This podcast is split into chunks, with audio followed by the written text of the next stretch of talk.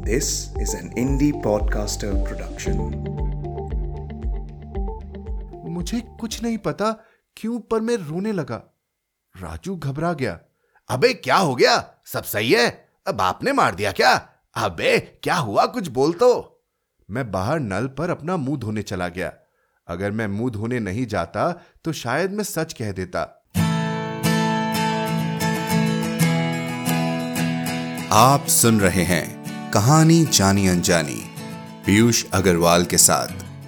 चलिए, आज की कहानी का सफ़र शुरू करते हैं।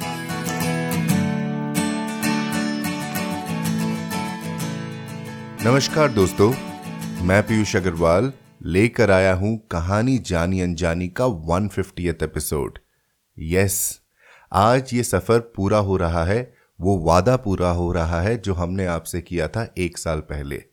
ये सफ़र बहुत ही रोमांचक रहा है। डेढ़ सौ से भी ज़्यादा कहानियाँ हम आप तक लेकर आए हैं। जाते जाते बस आपसे कुछ बातें करना चाहता हूँ। उम्मीद है आप मुझे अपना दो मिनट देंगे कहानी सुनने से पहले।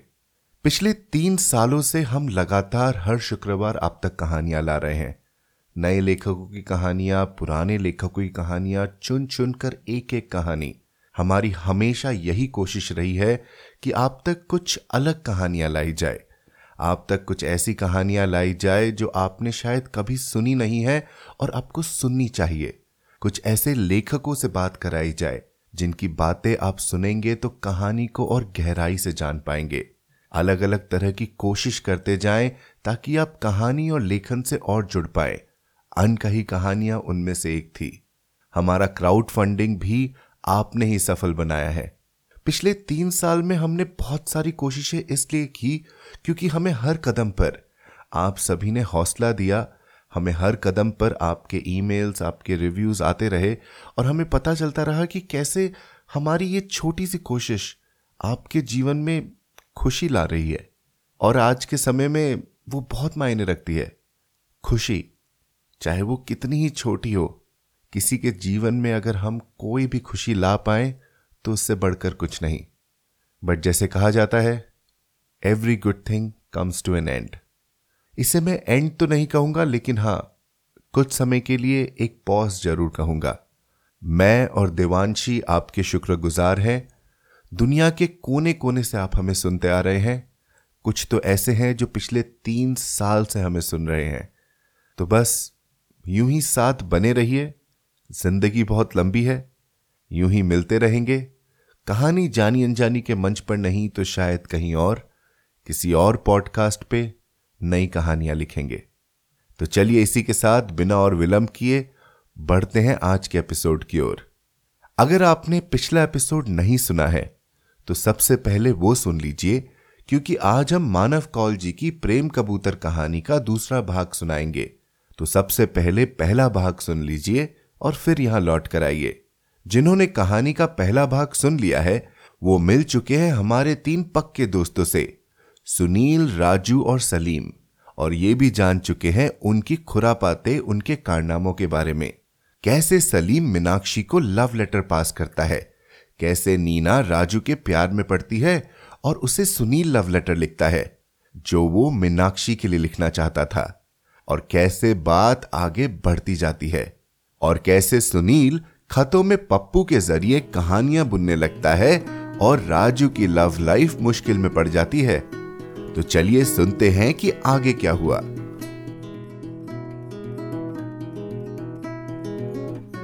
प्रेम कबूतर, मानव कॉल, द्वितीय भाग।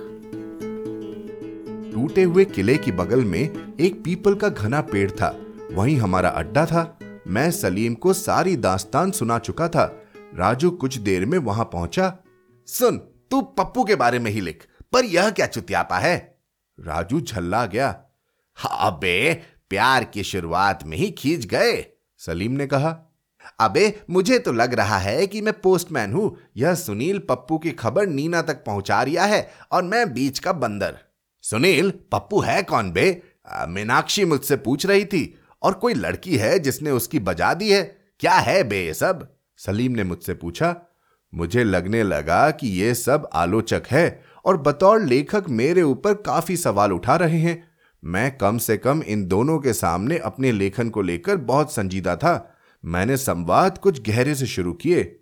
मुझे अब पप्पू के बारे में सब कुछ जानना होगा। रिसर्च, वह क्या करता है, किससे मिलता है, उसका उठना बैठना वगैरह वगैरह क्यों? राजू ने पूछा क्योंकि अगर पप्पू की कहानी खत्म करनी है तो पहले उसके बारे में सब कुछ पता करना होगा। झूठी कहानी लिखना खुद को धोखा देना है। मेरी बातों पर फिर सलीम और राजू की आँखें फटी की फटी रह गई। कुछ देर शांति छाई रही। फिर सलीम बोला, सुन भाई, जो भी है, बस खत्म कर और राजू की सेटिंग अच्छे से करा दे। हाँ यार, एकदम सीधी सी बात है। राजू ने ज़ोर दिया। मैंने जवाब में चुप्पी ही रखी।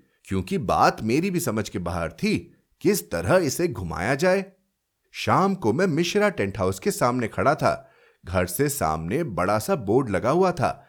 दरवाज़ा खुला हुआ था और मैंने आवाज़ लगाई, पप्पू भाई पप्पू भाई! पप्पू बनियान में बाहर आया। बनियान छोटी थी। उसके दुबले शरीर पर अजीब से पेट की वजह से ना भी दिख रही थी। पप्पू की उम्र सत्ताईस के आसपास लटक रही थी। उसका टेंट का धंधा बहुत जोरों से चलता था। हम सबके बीच में सामाजिक रूप से सबसे सफल आदमी था। अरे सुनील कैसे आना हुआ? वह आपकी साइकिल चाहिए थी। साइकिल? हाँ वह थी ना आपके पास एटलस गोल्ड लाइन वाली। अरे वह पीछे पंचर पड़ी है। मैंने बजाज चेतक ले लिया है लेकिन उसे गोडाउन के पास रखता हूँ। साला इधर मोहल्ले वालों की गंदी नज़र लग जाती है।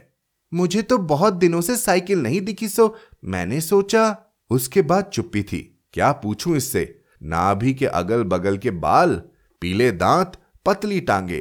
कैसे इसके बारे में कुछ भी मैं लिख सकता हूँ? मैंने अचानक पूछा। तो आपकी शादी की भी बात चल रही होगी? किससे कर रहे हैं? मैंने यह चूहल में पूछा। पप्पू उम्र में बड़ा था, मेरा दोस्त भी नहीं था। अचानक उसके चेहरे की मांसपेशियाँ सख्त हो गई। मेरे मज़े लेने आया है? क्यूबे मज़े लेने आया है? नहीं नहीं पप्पू भाई, मैं तो अरे, सुनो, मैं जाता हूँ। मैं वहाँ से भाग लिया। मैं सपनों के बारे में सोचता हूँ कभी कभी कैसे हम अपने सपने बटोरते हैं? अपने किसी दोस्त को किसी दूसरे के साथ बहुत खुश देखते हैं। तो हम तुरंत एक सपना बटोर लेते हैं कि मैं भी एक दिन किसी के साथ इतना ही खुश रहूँगा। इस सपने के साथ ही एक खाली जगह हमारी बगल में बन जाती है। जब तक वह जगह खाली रहती है कुछ खलता रहता है। किसी खास चेहरे को देखकर टीस उठती है। लगता है यही तो है वह जिसके साथ मेरी बगल में पड़ी यह खाली जगह भर जाएगी। हम दूसरों के जीवन से बटोरते चित्रों को एक खाली कमरे में भरते रहते हैं। फिर धीरे धीरे उस कमरे से उन चित्रों को निकालकर मिलाते हैं अपने जिए हुए से कि क्या यह जी लिया। मेरे सपनों में मीनाक्षी के चित्र भरे हुए हैं। एक उसके हाथ लिखा खत मिल जाए। एक अपने हाथ से लिखा, प्रिया मीनाक्षी वाला खत उसे दे दूँ। कितनी बार मैंने सोचा, कितनी बार मैंने लिखा और फाड़ दिया। कितनी सारी खाली जगह में कितना सारा मीनाक्षी का नाम फैला पड़ा है। मैंने सोचा, सलीम से मिलता हूँ। उसके पास हमेशा कोई ना कोई हल होता है। उसे सब पता है। बाज़ार से गुजरा तो पान के टप पर बाप दिख गया। लोहिया जी के साथ बतियाते हुए मुझे हमेशा पता है कि वह मुझे बुलाते हैं, सबके सामने अपना रोब दिखाने के लिए। ओए आ, ओए। मैंने पहले नहीं सुनने का अभिनय किया, फिर सुन लिया। अरे, आप यहाँ?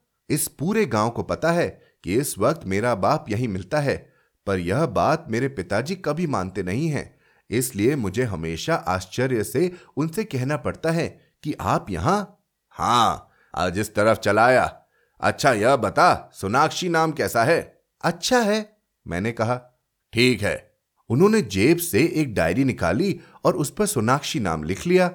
अब मेरी उन्हें ज़रूरत नहीं थी। उनके पास से जाते हुए मुझे कुछ चमका। नाम सोनाक्षी। सोनाक्षी कितना मीनाक्षी से मिलता है। मैं सलीम की दुकान पर बैठा था।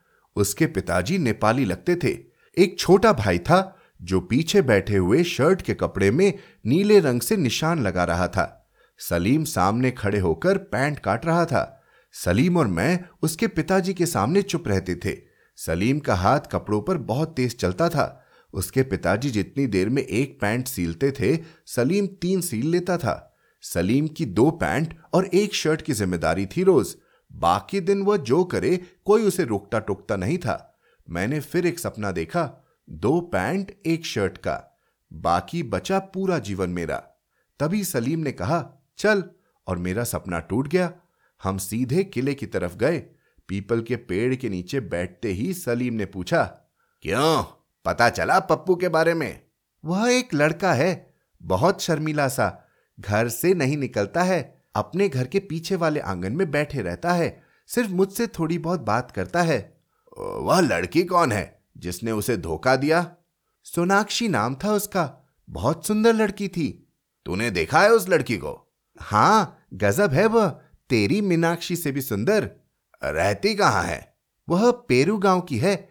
कभी कभी पप्पू जाता है उसे देखने अपनी साइकिल पर। कह रहा था कि एक दिन तुझे भी साथ ले जाऊँगा।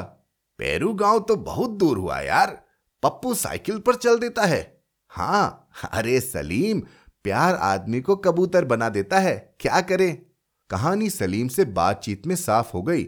सारा झूठ सलीम को इम्प्रेस करने के लिए बोला और मुझे सोनाक्षी में मीनाक्षी दिखने लगी। सोनाक्षी नाम अचानक कैसे मुँह से निकल पड़ा? मैंने सलीम से मीनाक्षी के बारे में पूछा तो उसने कहा, अबे, वह बहुत अमीर घर की लड़की है। उसके पिताजी डॉक्टर है। प्रभात नर्सिंग होम उसी का है। तू प्यार करता है उससे? सलीम मेरी बात पर हंस दिया। सलीम के साथ प्यार जैसा शब्द जाता नहीं है। मैंने क्यों पूछा? वह जितना मुझे प्यार करती है मैं भी उससे उतना ही प्यार करता हूँ। कल तीन बजे उसे मैंने नेहरू पार्क में बुलाया है। अगर आ गई तो मज़ा आ जाएगा। नेहरू पार्क में? हाँ उस वक्त कोई नहीं होता वहाँ। बच्चों के झूलों के पीछे वाली बेंच पर उसे बुलाया है। किसी को बताना मत। जलन शब्द नहीं है। वह हमारी शरीर की नसों में जख्म पे नमक सा दौड़ता फिरता है। मैं नहीं चाहता था कि मीनाक्षी सलीम से पार्क में मिले। कुछ देर में मुझे सांस लेने में तकलीफ़ होने लगी। मैंने सलीम से कहा कि मैं घर जाता हूँ। अरे, राजू आने वाला है, रुक जा। ना, मैं कल सुबह ग्राउंड पर मिलूँगा। मैं अगले दिन ग्राउंड पर भी नहीं गया। घर में दुबका बैठा रहा। बाहर पिताजी की अंग्रेज़ी की ट्यूशन चल रही थी। घर में दो ही कमरे थे। एक किचन, दूसरा बाहर का कमरा। ट्यूशन के समय मुझे किचन में रहना पड़ता था। अगर बाहर रहा तो पिताजी अपनी अंग्रेज़ी में मुझे भी लपेट लेते थे। सो मैं होमवर्क के बहाने से भीतर ही बैठा रहता था। घड़ी का कांटा एक पर था और कुछ ही देर में दो पर पहुँच गया था। मीनाक्षी नेहरू पार्क के लिए चल दी होगी। कैसे पहुंचेगी? क्या करेंगे वह दोनों नेहरू पार्क में? मैं किचन में चक्कर लगा रहा था। बाहर पिताजी की आवाज़ आई, ओए सुन, चाय बना देख। मैंने चाय रख दी। चाय उबलने के साथ साथ मेरी बेचैनी भी बढ़ती जा रही थी। मेरे भीतर कुछ ऐब है। मेरे भीतर कोई भी बात लगातार बढ़ती जाती है। मुझे चित्र दिखने लगते हैं। मैं इस वक्त मीनाक्षी को देख सकता हूँ, नेहरू पार्क में घुसते हुए, सलीम से मिलते हुए और चाय गिर गई। पिताजी ने बाहर से डांट लगा दी। मेरे हाथ से कब भी छूट गया। कप स्टील का था, इसलिए फूटा नहीं। पर उसने जो आवाज़ की, उससे पिताजी किचन में आ पहुँचे। क्या पंछी? कहाँ उड़ रहे हो? जब मेरे बाप को बहुत गुस्सा आता था तो वह मुझे पंछी कहने लगते थे। उड़ना बुरा माना जाता है। हाँ, सही है। मनुष्य क्यों उड़े? उड़ते तो पंछी है। मैं बेकार में एक चील की तरह नेहरू पार्क के चक्कर काट रहा था। मैं अपने बाप के सामने स्तंभ सा खड़ा रहा। ऐसा अक्सर मेरे साथ होता है। जब मेरी कुछ समझ में नहीं आता तो मैं सन हो जाता हूँ। मुझे लगता है मेरी एक भी हरकत बात को और बिगाड़ देगी। तो अगर प्रलय भी आ जाए, मैं अपनी जगह से नहीं हिलूँगा। अबे, देख चाय फिर गिर रही है। गैस बंद कर बंद कर, अबे बंद कर। अंत में पिताजी ने मुझे एक थप्पड़ जमाया और गैस बंद कर दी। बाहर बैठे बच्चे हंस दिए। मैंने चप्पल पहनी और बाहर निकल गया। बाप अभी भी मार देता था। छोटी बातों पर विचित्र है। अब मैं बड़ा हो गया था। बाप कभी अपना थप्पड़ जाया नहीं करता था। वह जब भी थप्पड़ मारता, कोई न कोई हंसने वाला ज़रूर होता। काश मेरी श्वेत और श्याम माँ होती। कम से कम कोई तो होता जिससे बाप की शिकायत की जा सकती। मैं नेहरू पार्क के सामने खड़ा था। घड़ी में तीन बजने वाले थे। मैं तेज रफ्तार से पार्क के अंदर गया और बच्चों के झूले के सामने एक आम का पेड़ था। उसके पीछे छिपकर खड़ा हो गया। अचानक एक टीस उठी, तीखी तेज, लगा किसी ने दिल में गोली मार दी है। मीनाक्षी को पीले सूट में आते हुए देखा, सफ़ेद चुनरी, लाल सैंडल, पहली बार मैंने मीनाक्षी को बिना साइकिल पर देखा था। वह कितनी खूबसूरत है, कितनी। तभी पीछे सलीम टहलता हुआ नज़र आया। मीनाक्षी अकेले थी। सलीम दूसरी तरफ़ चला गया मुआयना करने। मीनाक्षी सीधे बेंच पर बैठ गई।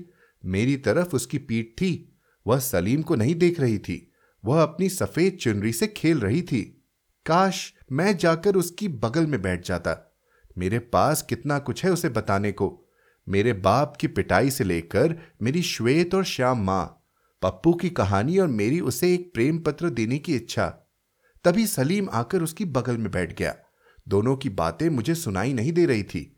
कुछ देर में सलीम उसके पास खिसक आया। वह हंसने लगा। मीनाक्षी भी हंस रही थी। सलीम और करीब आ गया।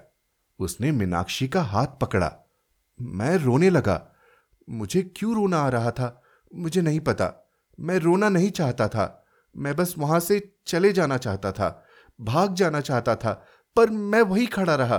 तभी पता नहीं कैसे मेरे भीतर से मीनाक्षी नाम निकला और मीनाक्षी ने पलटकर मुझे देखा।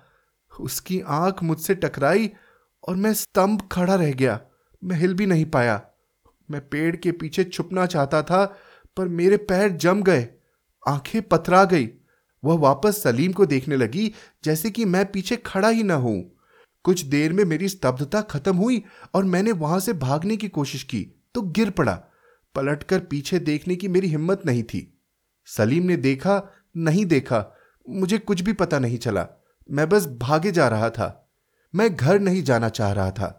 मैं सीधा राजू की चाय दुकान पर गया। राजू मुझे देखकर खुश हो गया। उसने एक कट चाय दी। उसकी दुकान पर ज़्यादा लोग नहीं थे। उसने पूछा, क्या हुआ? तू सुबह क्यों नहीं आया? नींद नहीं खुली। अचानक ऐसा क्या हो गया कि मैं इतना झूठ बोलने लगा हूँ? मैं हर बात पर झूठ बोल रहा था और हर झूठ की मेरे पास एक कहानी थी।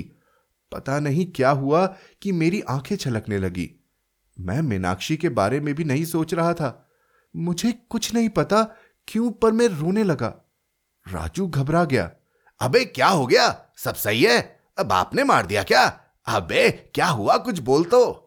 मैं बाहर नल पर अपना मुँह धोने चला गया। अगर मैं मुँह धोने नहीं जाता तो शायद मैं सच कह देता, राजू से। पर मुझे वक्त मिल गया सोचने का। इस बीच मेरे भीतर एक झूठ पैदा हो चुका था। मेरी कहानी। मैं वापस राजू के पास आया। राजू इंतज़ार कर रहा था। मैं पप्पू से मिलकर आ रहा हूँ। तो? मैं जब पप्पू के घर पर पहुँचा तो उसके पिताजी ने मुझे पीछे आँगन में जाने को कहा। बोला कि वह सुबह से किसी से बात नहीं कर रहा है। पता नहीं क्या हुआ कि जब मैं राजू को पप्पू की बात सुना रहा था तो मुझे पप्पू का बाप अपना बाप दिखा, पर साफ़ सुथरा, कमज़ोर, दयनीय, क्लर्क किसी सरकारी दफ्तर में मोटे कांच वाला चश्मा पहने हुए, सरकारी सूट पहने हुए। क्या मैं असल में इस तरीके का बाप चाहता हूँ? मुझे कहानियाँ लिखने में भी शायद इसलिए मज़ा आता है कि मैं वहाँ वह सब पा लेता हूँ जो जीवन में पकड़ से बाहर है। मैं वापस अपनी कहानी पर आया। पप्पू का बाप क्लर्क है नगर पालिका में। मैं सीधा आँगन में पहुँचा। पप्पू सफ़ेद शर्ट पहने हुए था। उसके बाल घुंघराले थे। वह एक बड़ी सी कुर्सी पर एक छोटी सी किताब लिए हुए बैठा था। मैं जैसे ही उसके पास पहुँचा, उसने कहा मुझे अकेला छोड़ दे, मैं किसी से बात करना नहीं चाहता। क्या हुआ, पप्पू? मैंने पूछा। पप्पू कुछ देर चुप रहा, फिर उसने कहा कि वह साइकिल से पेरू गाँव गया हुआ था। बहुत दिनों बाद उसे सोनाक्षी को देखने की इच्छा हुई थी। वह साइकिल से जैसे ही पेरू पहुँचा उसने सोनाक्षी को गांधी पार्क में घुसते हुए देख लिया। वह चुपके से उसके पीछे पीछे चलने लगा। साइकिल को किनारे खड़ी करके वह भीतर घुस गया। आम का पेड़ था। एक आम के पेड़ के पीछे वह छुप गया। सोनाक्षी सामने की बेंच पर उसकी तरफ़ पीट करके बैठी थी। नहीं, पीट करके नहीं, सामने बैठी थी। तू क्या कह रहा है? राजू ने झल्लाते हुए कहा। अरे, मैं याद कर रहा हूँ कि पप्पू ने क्या बोला था। अरे तू मुझे सीधे बता कि आखिर में हुआ क्या। ऐसे थोड़े होता है। सुनना तो पूरा पड़ेगा। उस बिचारे के साथ इतना बुरा हुआ और तुझे सीधा अंत सुनना है। अरे तो इतना बिगड़ क्यों रहा है? सुना दे। ट्रेजिडी की कोई कदर ही नहीं है इस गाँव में। रुक चाय देकर आता हूँ। तू चाय देने जा रहा है। अबे ग्राहक आए हैं चाय देकर सुनता हूँ। अब पप्पू मर तो नहीं गया ना। मैं अपना गुस्सा दबा नहीं पाया। सुन बे अब तुझे मैं कोई लेटर नहीं दूँगा। जा अब जो करना है कर ले। मत दे लेटर भाई। इतना चिल्ला क्यों रहा है? उससे मैं बिना लेटर के मिल लूँगा। मैं वहाँ से चला गया। घर पर बाप इस वक्त पूरे गाँव की सड़ी हुई खबरें लेकर बैठा होगा। किसी खेत में दो मुँह वाला सांप निकला।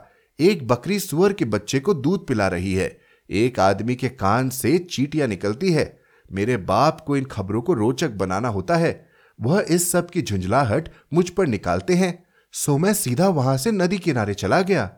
शांत, एकांत में। मैंने ऐसा पहली बार किया था कि मैं एकांत खोज रहा था। लेखक ऐसा करते हैं। बड़े लेखक। मैं क्यों? मौसम में अजीब सी नमी थी। तेज हवा चल रही थी। नदी का पानी उछाले मार रहा था। मैं एक चबूतरे की बगल की छाया में दुबक कर बैठ गया। मेरे दो ही दोस्त थे, सलीम और राजू। मैं उनसे ही भागकर यहाँ बैठा था। यह क्या हो गया था मुझे? मैं ऐसा नहीं था। मैंने सोचा, मैं एक सीधा प्रेम पत्र लिखूँगा और राजू को दे दूँगा। पर जितना किस्सा राजू को सुनाया था, उसे आगे बढ़ाकर बात खत्म कर दूँगा। सोनाक्षी वाली बात अब राजू को भी पता है और सलीम को भी। कुछ ऐसा लिखना पड़ेगा कि दोनों को शक न हो। यह सोचते ही मैंने एक शांति महसूस की। मैं वहीं चबूतरे पर लेट गया। और उस प्रेम पत्र के बारे में सोचने लगा, जो मैं राजू को दूँगा। फिर क्या होगा? तो मीनाक्षी नहीं मीनाक्षी नहीं, सोनाक्षी पप्पू की तरफ़ मुँह करके बेंच पर बैठी है, गांधी पार्क में। पप्पू आम के पेड़ के पीछे छुपा हुआ है। बहुत देर तक सोनाक्षी अपनी चुनरी से खेलती रहती है। पता नहीं क्या होता है कि पप्पू पेड़ से अलग खड़ा हो जाता है, वह छुपता नहीं है। सोनाक्षी उसे देख लेती है पर इस तरह व्यवहार करती है कि देखा न हो। पप्पू उसके पास जाने के लिए कदम बढ़ाता है। तभी वह प्रोफेसर कॉलोनी वाला लड़का वहाँ चला आता है। पप्पू वापस पेड़ के पीछे छुप जाता है। वह लड़का आते ही अपनी बातों में सोनाक्षी को उलझा लेता है। मैंने कहानी में उस लड़के का नाम राजू रखा। इस देश में हर मोड़ पर एक राजू होता है। इससे मैं राजू से बदला भी ले रहा था। सोनाक्षी चुपचाप बैठी रही। तभी उसने राजू के मुँह पर हाथ रख दिया और उसे चुप करा दिया। फिर धीरे से राजू को अपने पास खींचा और उसके गले लग गई।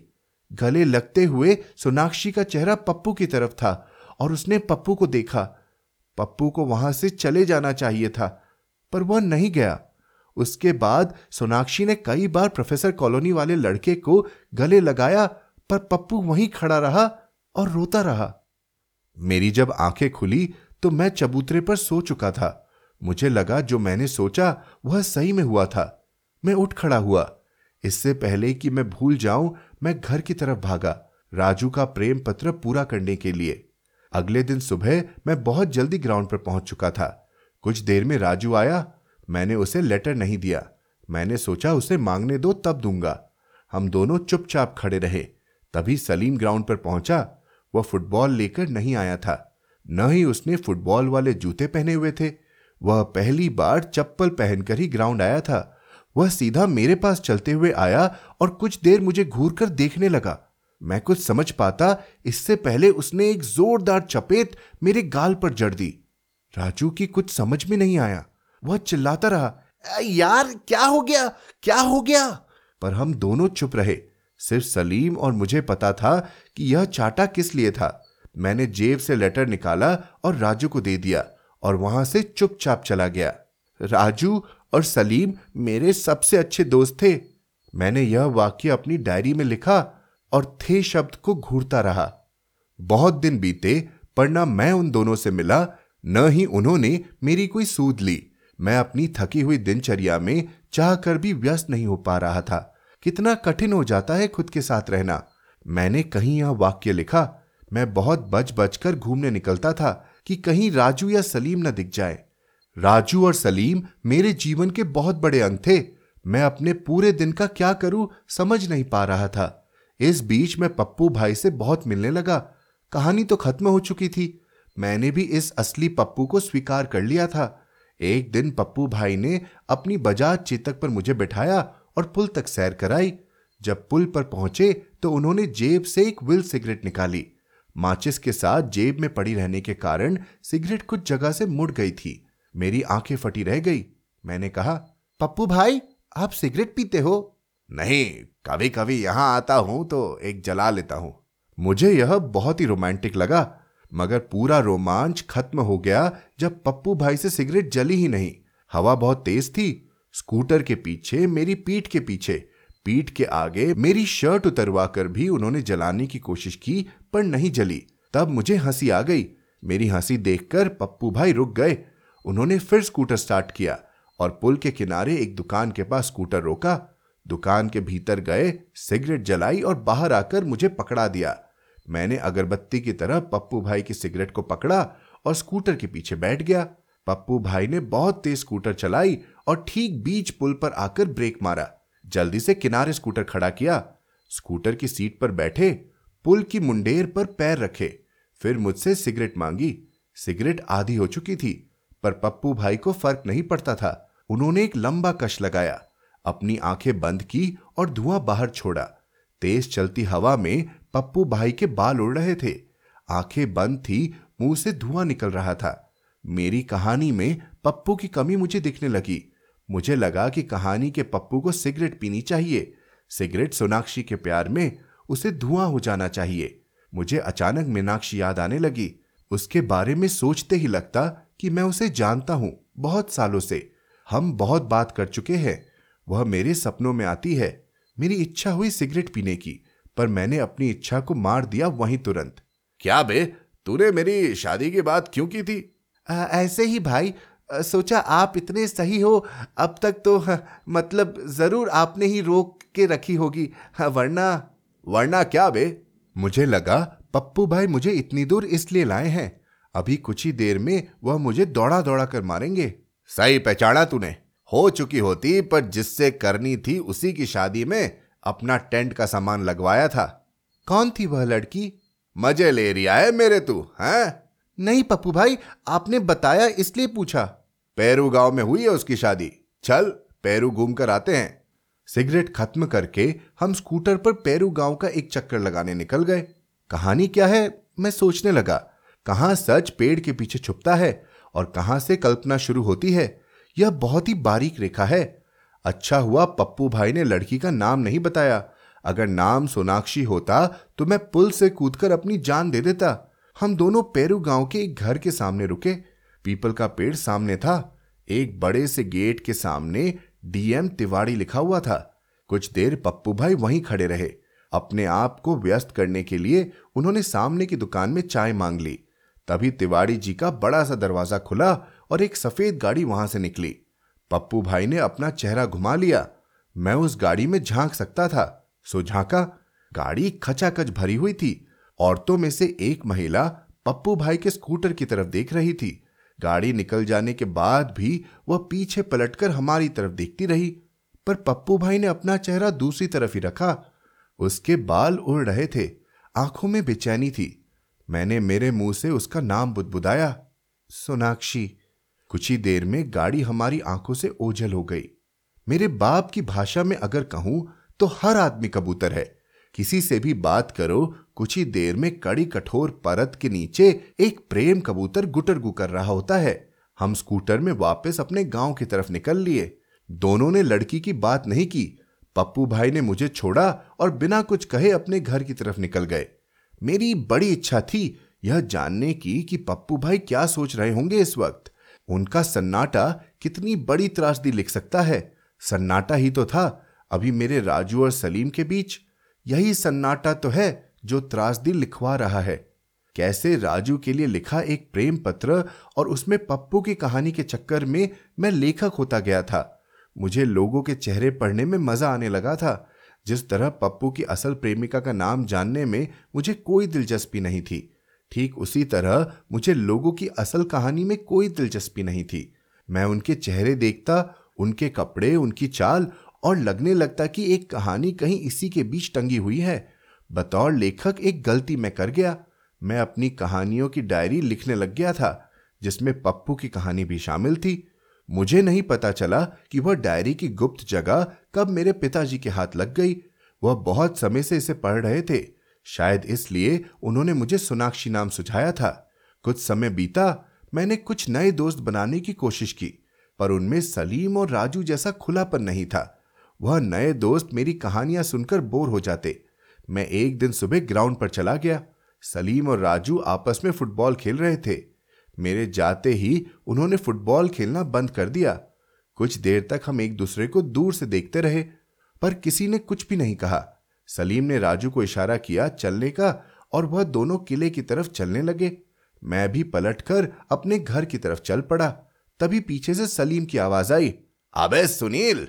मैं पलटा, मेरी खुशी का ठिकाना नहीं था। अबे, क्या चलेगा नहीं? राजू ने चिल्लाकर कहा, और मैं दौड़कर उन दोनों में शामिल हो गया। आह, ये है जिन्हें मैं जानता हूँ। ये है मेरे प्यारे अपने दोस्त। हम तीनों किले पर बैठे। कुछ देर तक बाकी सारी बातों के बाद पता चला कि मीनाक्षी और सलीम अब नहीं मिलते हैं। नीना ने भी मीनाक्षी के कहने पर राजू से दूरी बना ली है। राजू बहुत उचक उचक कर नीना के बारे में बात करता रहा। वह खुश था, जितना भी उसे मिला था। फिर हम तीनों ने कसम खाई कि दोस्ती के बीच कभी लड़की को आने नहीं देंगे। इस कसम खाने की रस्म में मेरी आवाज़ सबसे बुलंद थी।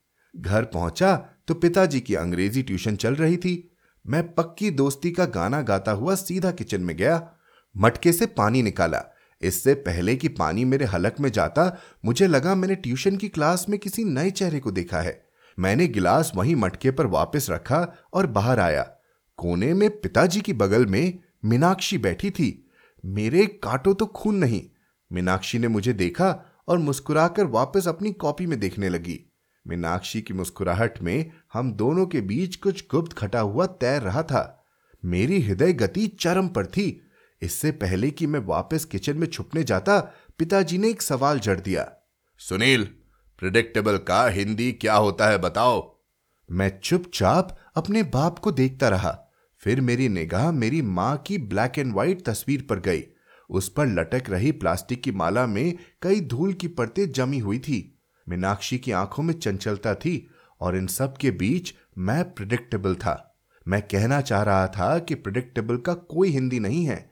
मैं हूँ प्रिडिक्टेबल आ जाओ, इधर बैठो। पिताजी ने पूरे अधिकार से मुझे बुलाया और मैं मीनाक्षी के बगल में बैठ गया। मेरे दिमाग में मेरा प्रिडिक्टेबल होना चल रहा था। मुझे पता था कि अब इसके बाद क्या क्या होने वाला है। जब जब मीनाक्षी ट्यूशन में आएगी, मैं पिंजरे में बंद भूखे शेर सा किचन में गोल गोल चक्कर लगाता रहूँगा। पर कुछ बोलूँगा नहीं। कुछ नहीं बोलूँगा का कारण मेरे दोस्तों के साथ मेरा कसम खाना नहीं है। कारण है मेरा डरपोक, कायर और प्रिडिक्टेबल होना। सलीम को यह बात मैं कभी पता नहीं होने दूँगा कि मीनाक्षी मेरे घर आती है। इसका सीधा कारण है जलन। जो मेरे भीतर कूट कूट कर भरी है, मैं बहाने बहाने से ट्यूशन के बीच पिताजी से बात करूँगा और अंग्रेज़ी के कुछ बड़े शब्द बीच में डालता रहूँगा। इसमें पिताजी मेरा साथ ज़रूर देंगे, क्योंकि वह अंत में मेरे ही बाप है। पूरा वाक्य नहीं बोलूँगा। उसमें लड़खड़ाने का डर है और फिर एक दिन मीनाक्षी की अंग्रेज़ी में दिलचस्पी खत्म हो जाएगी और यह अध्याय यहीं समाप्त हो जाएगा। मैं बरसों बरस सोचता रहूँगा कि काश काश मैंने मीनाक्षी से बात कर ली होती तो कहानी शायद कुछ दूसरी होती, वगैरह वगैरह। इन सारी बातों की उहापोह में मैं झूठ मूठ बाप की तरफ़ जानने की इच्छा से देख रहा था। तभी मीनाक्षी का हाथ मेरे हाथ से टकराया। वह एक पर्ची मुझे देना चाह रही थी। बाप की आँखों के नीचे यह हरकत, मैं सोच भी नहीं सकता था। मैंने जल्दी से वह पर्ची अपने पैरों के नीचे दबा ली। कनखियों से मीनाक्षी को देखा तो उसकी आँखों में शरारती हँसी थी। वह मुझे नहीं देख रही थी, पर उसे पता था कि मैं उसे देख रहा हूँ। आह, मेरी दोस्ती, सलीम, राजू, उस एक शरारती नज़र के सामने सब धराशायी हो गए थे। प्रेम आदमी को कबूतर बना देता है। मेरी हृदय गति बहुत तीव्र थी। मुझे लग रहा था मेरे पैरों के नीचे बम रखा हुआ है। कहीं ये पर्ची बाप के हाथ लग गई तो फजीहत। मैं अगर प्रेडिक्टेबल हूँ तो उसका ठीक उल्टा मीनाक्षी है। वह कहानी को कहीं से खींचकर कहीं और ले जा रही है। मैं जल्द से यह पर्ची पढ़ना चाह रहा था, पर मैं आनंद सा उस पर्ची के ऊपर बैठा रहा। कुछ देर में क्लास खत्म हुई और पिताजी अपनी चप्पल पहनकर बाथरूम की तरफ़ निकल गए।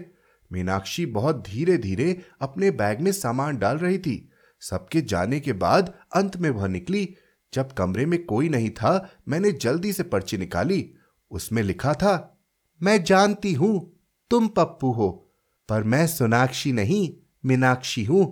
तुम्हारे लेटर का इंतज़ार रहेगा। तभी बाथरूम के दरवाजे की आहट हुई, मैंने पर्ची मुँह में रखी। कुछ देर चबाने के बाद मैं उसे गटक गया।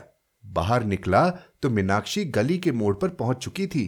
ठीक मुड़ने के पहले उसने पलटकर मेरी तरफ़ देखा और ओझल हो गई।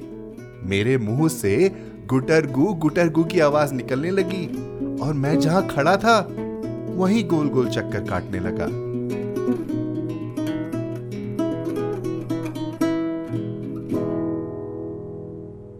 कहानी खत्म, पैसा हजम। तो कैसी लगी आपको हमारी ये कहानी? Hello at the rate Piyush Agarwal dot com पर हमेशा की तरह लिखना मत भूलिएगा। तो बस हमारा सफ़र अभी कुछ समय के लिए यहीं पर थमता है। मैं उम्मीद करता हूँ कि आपको हमारी ये कोशिश पसंद आई। आपने अगर अभी तक सारी कहानियाँ नहीं सुनी है तो आप पीछे जाकर ज़रूर सुनेंगे। कुछ कहानियाँ आपको हंसाएँगी, कुछ कहानियाँ रुलाएँगी और कुछ कहानियाँ आपको सोचने पर मजबूर कर देंगी। लेकिन हर कहानी ज़िंदगी की अलग पहलू दिखाएगी। ये मेरा पक्का वादा है। इसी के साथ मैं पीयूष अग्रवाल और शो की प्रोड्यूसर देवांशी बत्रा। आपसे अलविदा लेते हैं और उम्मीद करते हैं आप हमें सुनते रहेंगे। बहुत बहुत शुक्रिया इस परिवार का हिस्सा बनने के लिए, हमारे साथ ये अनोखा रिश्ता जोड़ने के लिए और यूँ ही बने रहने के लिए। तो इसी तरह सुनते रहिए, खुश रहिए और अपना ख्याल रखिए। धन्यवाद।